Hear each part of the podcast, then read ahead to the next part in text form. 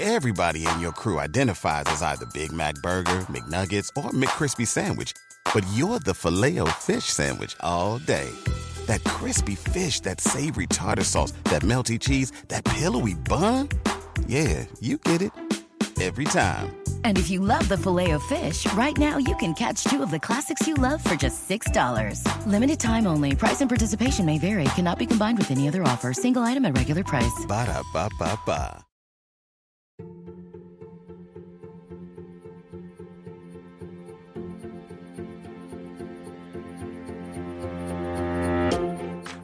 Welcome to the When to Jump podcast. My name is Mike Lewis. This week we take you to a farm in White River Junction, Vermont. We go to the Savage Hart Farm run by Peggy Allen. Peggy is a former uh, lifetime executive, and producer, and uh, all those different things that you do in media and entertainment that is not farming. She and her husband decided to pick up and leave just uh, a few years ago in 2011 uh, that world of, of suburban life and corporate living to go to chase her dream and make a jump towards being a sheep farmer. and that is what we find her doing when we bring her on the show today. It's an incredible conversation around you know how she thinks about taking risk and how she thinks about maybe failing but still taking the risk anyway and not looking back. Uh, Peggy has a, a couple gems really around you know how you know, this isn't open heart surgery. This is your life, and your life can come back from challenges and hurdles. And if one thing doesn't work, another thing will will work and will open up. And she has a way of of really bringing the severity of these decisions that we sometimes feel are so so serious, bringing it down a notch. So, without further ado, I'm going to take you right now to my conversation on our first ever sheep farm with Peggy Allen.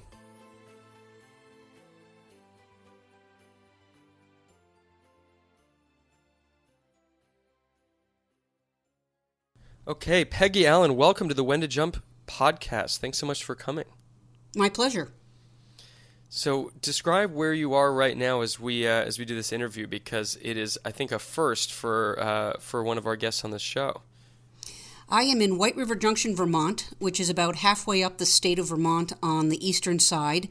I am about 10 minutes from the Dartmouth College Green, and I am on 32 acres of land on a sheep farm that my husband and I started six and a half years ago. We are currently wintering over 32 sheep, and we will probably have between 20 and 25 lambs uh, starting around April 10th. Wow! All right, so that is a first for us. We have we have yet to have a farmer on the show, as you pointed out. What is it? What, let's start just in the, the most basic terms. What is it like to be to be a farmer in Vermont and and having sheep? Well, um, so I'm raising these sheep for their wool. Um, I have, and I'm doing it for the yarn. And so what I'm very interested in is making certain that my sheep, uh, that their fleece remains very clean. Uh, but what I've also discovered is if you're in the wool business, you're also likely in the breeding business, and this may disturb some of your listeners, but it means you're probably also in the meat business because you don't need more than a couple rams to take care of your flock. But um, it, it's not difficult. I've had a lot of people say, well, why not chickens and cows? And I'm like, isn't it good enough that I'm raising sheep?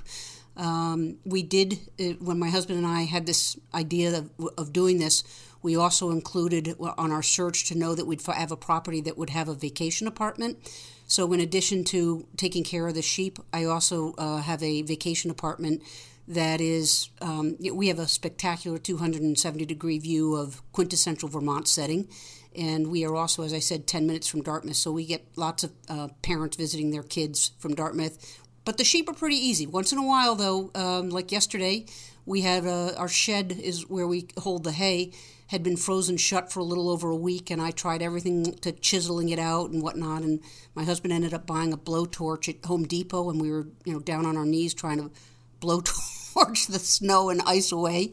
Um, so it's always a little something new. That was what I was going to ask. Would be what what is something that surprises you about uh, running a farm or being on a farm, or what is something that someone might not think about that you have to consider when you're operating, uh, you know, an, an, actual operating farm of livestock?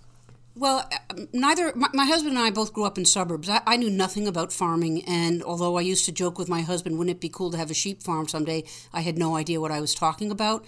So when we first started in on this venture, everything we were clueless about everything, and and literally when our first lamb was being born, we were basically standing there with sheep books for dummies, trying to figure out, you know, what were we supposed to do.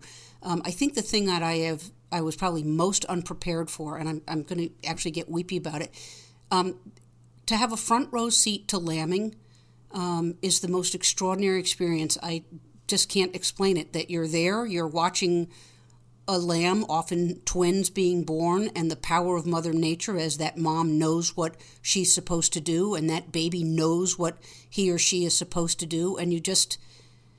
It's it's extraordinary, and uh, we've probably had now oh I don't know north of hundred lambs born here, and it's still um, uh, just uh, takes my breath away. Um, and that is nothing I anticipated. I, to be honest with you, never even thought about lambing, although I wanted to experience it. Uh, being, like I said, front row seat was and is incredible. Wow, I'd love to to go back a bit just to what you said about you know this being something that you used to just talk about, and obviously this is a show on on jumping and, and on taking a risk, and, and and I'd love for you to walk us by how this how this even came into your being, but maybe even before that. Uh, you know, who was Peggy before she was on a farm? What growing yeah. up in the suburbs to uh, to the point when you jumped? Yeah, so I'm um, I'm one of six kids. I grew up in Greenwich, Connecticut. My dad was a town lawyer, and it was a typical suburban upbringing. Um, I wanted to get out of New England, and I uh, applied early decision to Carleton College uh, just to get out of New England. But that is uh, where I met my husband. He's from a, a, suburb of Milwaukee, Wisconsin, and I think we did what most kids do when they get out of college. Uh, you know, we, uh, nobody gets married anymore, but we got married right out of college and jumped in, and I got a job uh, at uh, WMAQ, which is the NBC O and O in Chicago, and my husband, you know, got a job with a, a a local bank, and we sort of went off on our careers. And uh, we were both 22, and started to get life being really busy. And uh, once we had our, our, our children, um, uh, I, we by then had uh, moved to the Boston area, and, and, and it was very challenging to juggle kids and careers. And I used to joke with my husband, wouldn't it be cool someday to have a sheep farm? Because in my mind, a sheep farm would be bucolic, it'd be restful, it'd be beautiful. I mean, that's it. I mean, I had never been to a sheep farm. I just thought it would be cool because I kind of liked to knit and I liked fiber. And he would joke saying, Oh, do that with your second husband. Or he'd say, You'd be really bored doing that. And I kind of let it go. I never said anything about it again. Um, and we went about our careers. And my career was, for the most part, in the television industry. I uh, went to work after MAQ. I went to WCVB, which is the ABC station in Boston. Um, got very lucky. I was the executive producer for a, a, local variety show called The Good Day Show. Again, you know, I, I did my job well, and I had the opportunity. Well, I well, let me stop by saying I had a guest on our Good Day Show called Penelope Leach. And if you're young, you may not have ever heard of her, but when the television show 30 something was all the rage, the parenting guru was Penelope Leach, and you'd hear the actors in the script call out, What would Penelope tell us to do? Well, short of it is, Penelope was in my green room. She's from England, and we put her on the show, and she shut the phone banks down. And it was around the same time I'd had my first daughter, and I went into the green room and I said, You know, Penelope, you ought to have your own television show. And long story, trying to keep it short, um, she and I started a correspondence, and I persuaded uh, the ad agency Saatchi and Saatchi to underwrite the show, and I persuaded Lifetime Television to clear it and I persuaded the Hearst Corporation to let me produce it at WCVB. And um, it changed everything. Uh, all of a sudden, I had put the whole deal together, and I was like, "Huh, I, I could, I could do television in a, in a kind of on a national basis." And I ended up getting an offer to come down to New York and head up original programming at Lifetime Television that's when life got really nutty um, because I, Todd and I were both commuting into Manhattan. We were you know, raising a small family, and um, it was it was pretty intense. But I also discovered something about myself, which was that I liked being an entrepreneur. I, I, I felt like I was an entrepreneur when I put the Penelope Leach deal together. I thought, you know, this is this is what I like doing. Um, so uh, started my own production company. Did that for a while. And then started a this is going to sound ridiculous but then i started a uh, e-commerce site called campusbedding.com with another friend of mine because twin extra long sheets were becoming very vogue. And um, ended up writing a book called um, um, block parties and poker nights about building neighborhood and community. So i i kind of am a serial entrepreneur or entrepreneur and and I started running a network for the Disney ABC group called the Live Well Network, which brought me back into television and it was great. Um, took the network from 23% of the country to 70% of the country, but our kids were grown and gone now, and my husband was sort of bored, and I think we both were like, you know, are we just going to spend our evenings, you know, drinking bourbon and watching hardball for the rest of our lives? We went on vacation in the San Juan Islands in the uh, Labor Day weekend of 2011 and came across 75 year old Annette raising sheep. Visited with her, and Todd said, You know, Annette, you're living my wife's dream. So she went on and on about raising sheep. And as we were leaving, my husband said, You know, if that's a dream you're still hanging on to, I'm willing to go live your dream. And I, you, you, you could have knocked me over. And we spent the rest of the vacation with, well, how would we do that and where would we go? And in under 10 months, we sold our house in Chicago, made three, tips, three trips to the Woodstock area, um, found a place we loved, and uh, got a flock, and we were off to the races. Again, completely clueless about sheep. That's incredible. I, I, I mean, there's so many different pieces to pick apart there. Number one. Yeah, sorry. Yeah, I know. I that that was a lot. No, no, no, no. It's it's incredible. I think that you achieved so much success and had such a uh, clear path that was paved for both you uh, and for your husband uh, in terms of you know you in kind of media and entertainment and your husband in consulting and management and it sounds like there was a point where, like you said, uh, what, what's that joke? That's like when when the dog dies and the kids grow up and go out, like then your life begins or something like that. Is that what is it? Was there kind of this, you know, this calm that, that? I think it's a little bit of. I think it's a little bit like that. I think that from the outside, people will go. Well, let me also say that when we made the decision to do this, uh, I did not tell anyone. I didn't. I had a new boss by then, and I we we kind of went about it very very quietly, looking about it. And my my friend and boss Emily Barr had moved on to Graham Media, and so my new boss was Rebecca Campbell. And I had a, a regular meeting with her, and I flew out, and I, I um, was catching her up on things and this and that. I had a very specific ninety minute slot with her, and about halfway through, I said, Rebecca, I I have to tell you. Um, I, I love this job. I, I'm going to stick with my contract, but when the contract's up, my husband and I, we really need to hit the reset button. And we're going to move to Vermont and start a sheep farm. And, and she, she just looked at me and said, Well, didn't you bury the lead? And she said, Why, why are you leaving? And I said, Well, it's we we need to do this for our marriage, I think, and I think we need it for for having a, a, a place to move forward. And she said, "Will you give me a couple days?" And she came back, and she said, uh, you know, you have a virtual job anyway. You're producing shows all over the country. You're managing the engineering department, which is in Fresno. You're managing the, the marketing, which is out in New York. If you're willing to do it from a hillside in Vermont, you can take the job with you. I was like, you got to be kidding me. So I had, you know, I had to have high speed internet, and I still had to, you know, be willing to travel. So, but for the first two and a half years after we moved to White River Junction, I was still um, vice president of operations and programming for the Live Well Network. Um, but it was hard because uh, sometimes I didn't feel like I lived in Vermont until I got to the weekends because of the time zone differences. But um, let's just say I had an extremely soft landing. But that's so great that you were able to find that middle ground so that it wasn't necessarily, I mean, maybe emotionally for others it could be financially. There's this way that's a gradual shift rather than just a start and then a stop that can be pretty stark. Right, and I think that that came about, I you know, to be honest with you, for two reasons. One is I had done for the Live Well Network things they'd never thought were going to be possible. So uh, I, I was in very good stead, if you will, with my boss. And I wore so many hats. I think I, you know, they, I was extremely well compensated, but I guess in some ways you could argue I was a bargain. Um, and Rebecca was very good to me. Um, I don't know that any, I, I don't know of many bosses that would have allowed that. Um, so I am eternally grateful for her letting me ease into this. And I think the other was that my husband and I both said to each other, you know, this is radical. We, we have no idea what we're doing and what it's going to be like for the first time to live nowhere near a, a big city. And we both just agreed if either one of us doesn't like it, you know, all right, we'll we'll stop. But let's give it a try because if we don't do it now, we won't do it. At the time that we were on the San Juan Islands meeting 75 year old Annette, we were both 54 years old. So it was sort of, sort of, if, if not now, when?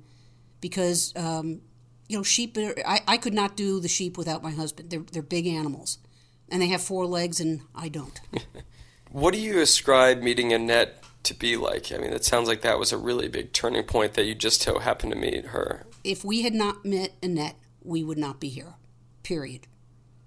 Because Annette uh, just not only did it just sort of ironically, oh, this is what my, my wife always talked about, the setting she was living in, um, her way of talking about what the sheep meant. My my husband at one point said, "Well, what did your husband think?" And he was a retired engineer from Boeing. She said, "Well, as soon as he got the tractor, he was fine." I was like, "Okay, duly noted. We will be getting a tractor." um, uh, so no, there's no question. There was a, you know, I don't know if you what you, you know, spiritual moment, the serendipity, but there's no question if we had not met uh, uh, Annette, we would not be here. But I would also want to say, I think the other thing that I came to recognize about myself is that I I've always I've taken risks. I've I you know would to you know in some ways you could argue just leaving the East Coast to go to Carleton. Nobody was doing that uh, um, back in 1976. They you know every all everybody I knew in, in, high school was going to East Coast schools. I was like, nope, I'm getting out of here. Um, the the idea that I would you know walk into the green room and convince a, a parenting guru to have her own television show and then figure out how to put the deal together. I, I, came up with a book idea and I I had a connect and I have no problem working connections. By the way, um, people talk about you know oh well you know aren't you embarrassed? Hell no. If you got a Rolodex, use it. If you don't have one, find someone who does. Um, when I had this idea for a book, I knew the woman who used to be head of marketing for the Food Network. And uh, I told her I, th- I, think there needs to be a book on how to build neighborhood because I think a neighborhood is alive and well in, in the United States, but Madison Avenue doesn't know it. And she said, Oh, here's the name of a woman over at a Clarkson Potter. You should pitch her the book. So I, you know, went and met this woman I never met, and I said, I want to pitch you a book. And I pitched it, and she said, Never heard of a pitch like that. I'll take it. And gave me an advance. Wow.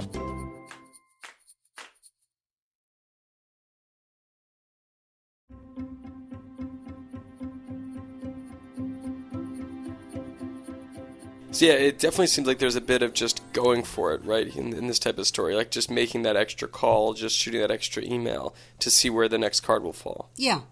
So I'd say one of the things that then happened when we got here is, I mean, when I tell you we were clueless, the the uh, the first day the sheep arrived, we had some portable electric fencing, which we had been told would be just fine. You know, just make a circle in your backyard because we didn't have you know because we didn't know any better. So literally in the backyard of the house, we had we started with with I think it was ten uh, sheep, and um, you know my parents, my our kids, they couldn't believe it. So everybody was up, and since the human beings wanted to say hello to the sheep, we turned off the electric fencing and went inside. And most of our sheep that we had bought were lambs, but because I really wanted to go through lambing, we also had um, two girls that were about three years old, and they looked at what was going on and they were like, uh uh-uh. uh and they walked right through the fencing and down the driveway. Cue the rain, cue the sunset. Wow. And we're just standing there going, What happened? What's going on? And they were gone for five nights, and we had to meet all of our neighbors by calling. I had to call the Hartford Police, uh, White River Junction's part of Hartford, Vermont. And I'm calling the police saying, I, I'm calling to report two missing sheep. Fine, ma'am. What do they look like? I couldn't believe it. So we're walking up the driveways of, of our neighbors saying, Have you seen some sheep? I mean, it was a great way to introduce ourselves. And um, we, on the, the sixth day, got a phone call from Bonnie Latham about a mile and a half away saying, We've got your sheep. We'd been running around every time. And, um, you know, of course, by the time we get there, they're gone. They don't come when you call. But Bonnie ran a horse farm, and the sheep were fond of horses. And so she got them in their corral, and we got them back. And of course, we thought we were going to put them back out in the, the, somebody in the neighbor who knows something said, "Oh no, no, no, no, no! You got to put them in your barn and let them settle down." We said, "We don't have a barn yet. It's coming. We're going to have a little shed." Well, you can't put them back, so we put them in our garage, where they, you know, did their duty for three days all over the floor while we waited for our shed to get delivered. And in moments like that, did you ever regret doing this decision, making this jump? No. This is from, I want to say, from the moment we got here. Uh, this has exceeded our expectations just exponentially. Having said that, there have been times that have been very, very trying and difficult when you lose a sheep, when you feel you might have been responsible for the loss of the sheep. Um, there are times when it's last January, it was with the wind chill, it was negative 30 and the tractor was broken and I had to get it fixed because I had to get the hay into the into the area with the girls and I'm you know cursing myself because I don't I don't know why the tractor's broken and I'm talking to the service station coming in and out of the house and I'm furious with myself for being so ignorant about John Deere tractors but you know okay muscle through it and you just sort of said look I made this bed figure it out when we first had to slaughter lambs on property I was hiding in the house the next year when we were slaughtering lambs, I said, you know, come on, strap it on. You, if this is what you're going to do, you gotta, you gotta be there for it. And I was so unprepared for it. Um, so to to your question, it, has been an extraordinary adventure. Um, no regrets whatsoever. It's critical that my husband uh, he ended up getting a job with Mascoma Savings Bank, which is a very beloved uh, a community bank in the area, and they have a wealth management division. And so, financially, uh, you know, knowing that we have healthcare benefits was key. He uh, took a year off to help you know, sort of set the, the farm up um, while I was still working full time for Disney. So, you know, we both sort of you know divided up the work and realized, you know, what do we need to be able to financially be up here. Um, but man, we've had the, the bright sunshine on us for the six and a half years we've been here. That's that's amazing, and, and it, it does seem like it takes a team to make this possible.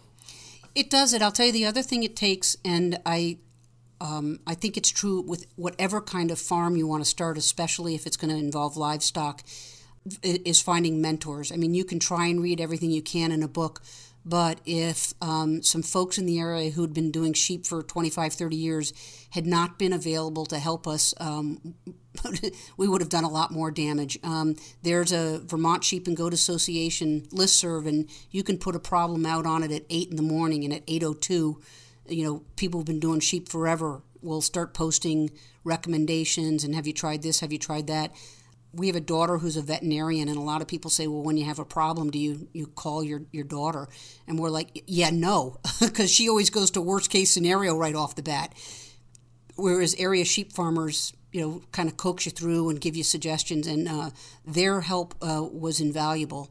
Um, as we're the we're in an area where it's sort of Dartmouth College professors and hay farmers, and the hay farmers around us um, have saved our tush uh, innumerable times. And I think the key is to not show up thinking you know anything. If you, if you stay humble and say thank you, uh, certainly at least in the state of Vermont, um, you just can't get over the generosity of the, the people in this space. Wow. Yeah, that's so critical. It seems like to have this this lifeline and this foundation. Um, it, and and yet uh, the question I had was, do you ever think of what would have happened if you didn't meet Annette those you know years back uh, on vacation? You know, Mike, that's I'm not wired that way. I don't um I don't play that what if. So it's a it, it's a question I I can't answer because I, I haven't any idea. I, I will say for people who are contemplating a jump that would involve farming, one of the things that we didn't anticipate is what it is like to live away from a, you know a major city. So we lived in Boston, New York, and Chicago, the suburbs of all three, and they're all they're pretty similar. Uh, you know, watch kids go to good schools, blah blah blah. But when you're living in suburbs, in my opinion, you don't have to worry about how things are getting done because you're doing your commute and you're worrying about your kids and you might volunteer a little here or there. But when you live in a place like what's referred to as the Upper Valley, which is this cluster of towns on the Connecticut River, there's no shadow of a mighty metropolis. And so if you don't volunteer for the fill in the blank, who will? And so both my husband and I find ourselves, um, you know, I'm on the Norwich Farmers Market and uh, uh, board, and I'm on, I, I teach um, uh, sewing uh, on Wednesday afternoons, and I'm on five other boards of just trying to help people out. And if you had told me that my husband would read aloud to a third grader every Thursday afternoon, I would have said, uh, You haven't met my husband. And indeed, for the last four years, my husband does read aloud uh, at a local elementary school because if he doesn't, who will? The the permission, the need, the jump in and be part of the community is it's just such a different vibe than when you live in a suburb of a major city. So for those who are listening, it might encourage them to make to make the jump. no, I, I, I believe in it. I'm, I'm biased, but I was just telling someone yesterday, separate from our conversation about getting you on the show, that you know there are just certain benefits of being in a in a small town and, and kind of more of a more rural environment where you know there's just yeah there's there's a certain type of way of life that is um, you know not better or worse just different than um, than than other places. And um, I guess I would end Peggy with with you know this has been fascinating and so truly inspirational I think for people at all different stages of their career. Because if you're if you're not making that jump if you're not you know at, at, at, that point where you're ready you, you can be thinking about okay well what would I do? When would I do it? And I, I would I would love for you to leave maybe the the listeners with with words of, of maybe your own wisdom, you know, advice you'd give, whether it's to go into a farm or make a move or or start a new hobby or a second career or or just in general, you know, what have you learned that you'd love to tell folks? Well, if you're with a partner, you got to have the dialogue. You got to have dialogue. You got to be talking because if you sort of play it out in your own mind, but you're not letting your partner know, you could go farther down the path than and, and your partner hasn't gotten a chance to catch up. So I think if you have that uh, urge to make a, a, shift and you have a partner in your life, you, you, you should clue them in. Um, I think the other is what's what would stop you? I mean, what, what um, it's not open heart surgery. It's just your life. You're just going to you're going to do it, and if it doesn't work, you'll do something else, and you're going to be okay. Um, I I believe in myself. I'm a survivor. Um, and I think that if you can feel that way about yourself, you'll you know you don't have to over research it. My when i first told my sister of thinking this she goes oh don't no no you know you they have these uh, apprenticeships. You should do the apprenticeship first to see if you really like it. Uh nope i don't think so. So um, I, I you know I, I believe in the title. You know when you're going to do it jump jump all in, experience it, and if it doesn't work, you can jump again. I guess that would be my two cents. Oh, that's well, no surprise, but I believe that too. that's right. I love that line. It's it's not exactly open heart surgery, and I think that that's what we've seen time and time again. Is you make one move this way, things turn. The current moves, you move with the current that, that way, and life goes on. And it's just an incredible story. Where can folks find out more about you and your husband and the farm? Our our farm is called Savage Hart, H A R T, Farm, and we have a website which is Savage Hart Farm. Um, on that site, uh, we have been chronicling our adventures, our stupidity, our our painful times with a with a blog uh, that's called U E W E You Don't Know Sheep. Um, so either enjoy the blog or just come visit the site. We have a gallery of uh, pictures of our setting and um, and our critters. Amazing and come stay with us. The, the apartment's here. Come come enjoy what is the, the most spectacular setting you'll see in Vermont, in my opinion. Oh my gosh. Well, I can vouch for it because I've been in that part of the woods, and I'll be back there at some point soon, and I, I plan to stay and meet you in person. I, I want to give Excellent. a shout out to Marion B in Chicago for introducing us. Very, very kind through I think a third degree connection, and uh, once we heard your story, we, we knew we had to get you on. So, Peggy Allen from White River Junction, Vermont, hailing from our first uh, on location at a sheep farm uh, set for the interview today. Thank you for joining the When to Jump podcast. Thanks for the opportunity. Take care.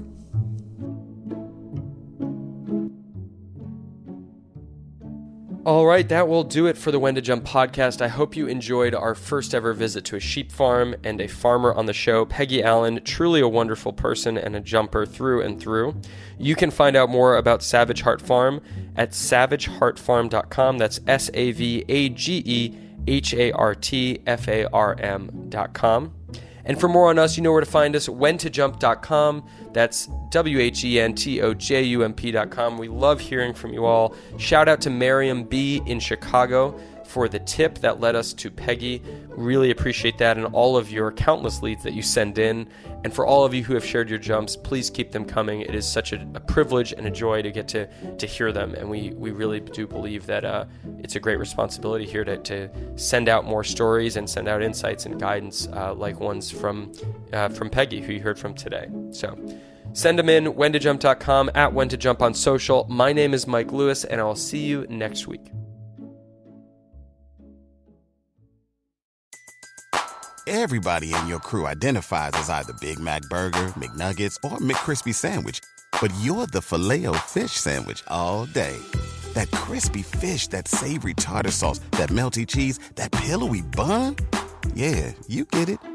Every time. And if you love the Filet-O-Fish, right now you can catch two of the classics you love for just $6. Limited time only. Price and participation may vary. Cannot be combined with any other offer. Single item at regular price. Ba da ba ba ba.